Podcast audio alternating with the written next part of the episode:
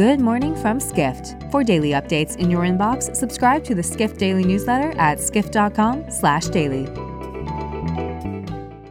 It's Friday, December 15th, 2023, and now here's what you need to know about the business of travel today. Major U.S. airlines have made improvements this year on cancellation rates. However, the industry has seen an enormous increase in passenger complaints, writes airlines reporter Meghna Maharishi.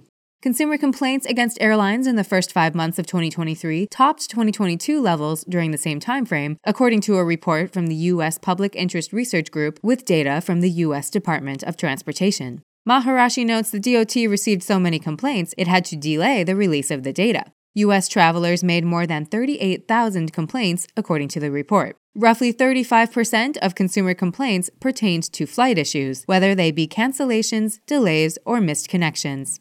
Next, Middle East reporter Josh Corder takes a look at Dubai, host of the Skift Global Forum East Conference. The city has completed its journey from a dot in the desert to a global hub, believes one local tourism executive.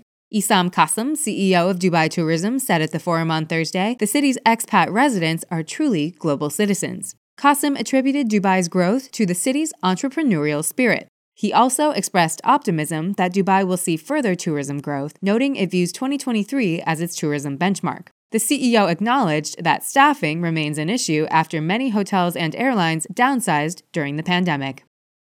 Finally, destinations throughout Africa are ramping up their efforts to lure travelers from India, the world's largest outbound travel market, writes reporter Harriet Akinyi.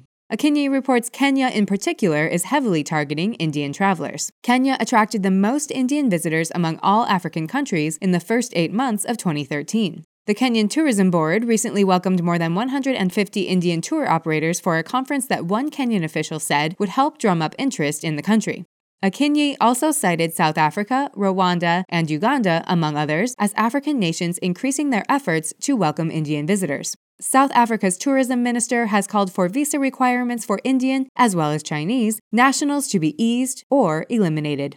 For more travel stories and deep dives into the latest trends, head to skift.com. To find these stories and more insight into the business of travel, subscribe to the Skift Daily newsletter at skift.com/daily.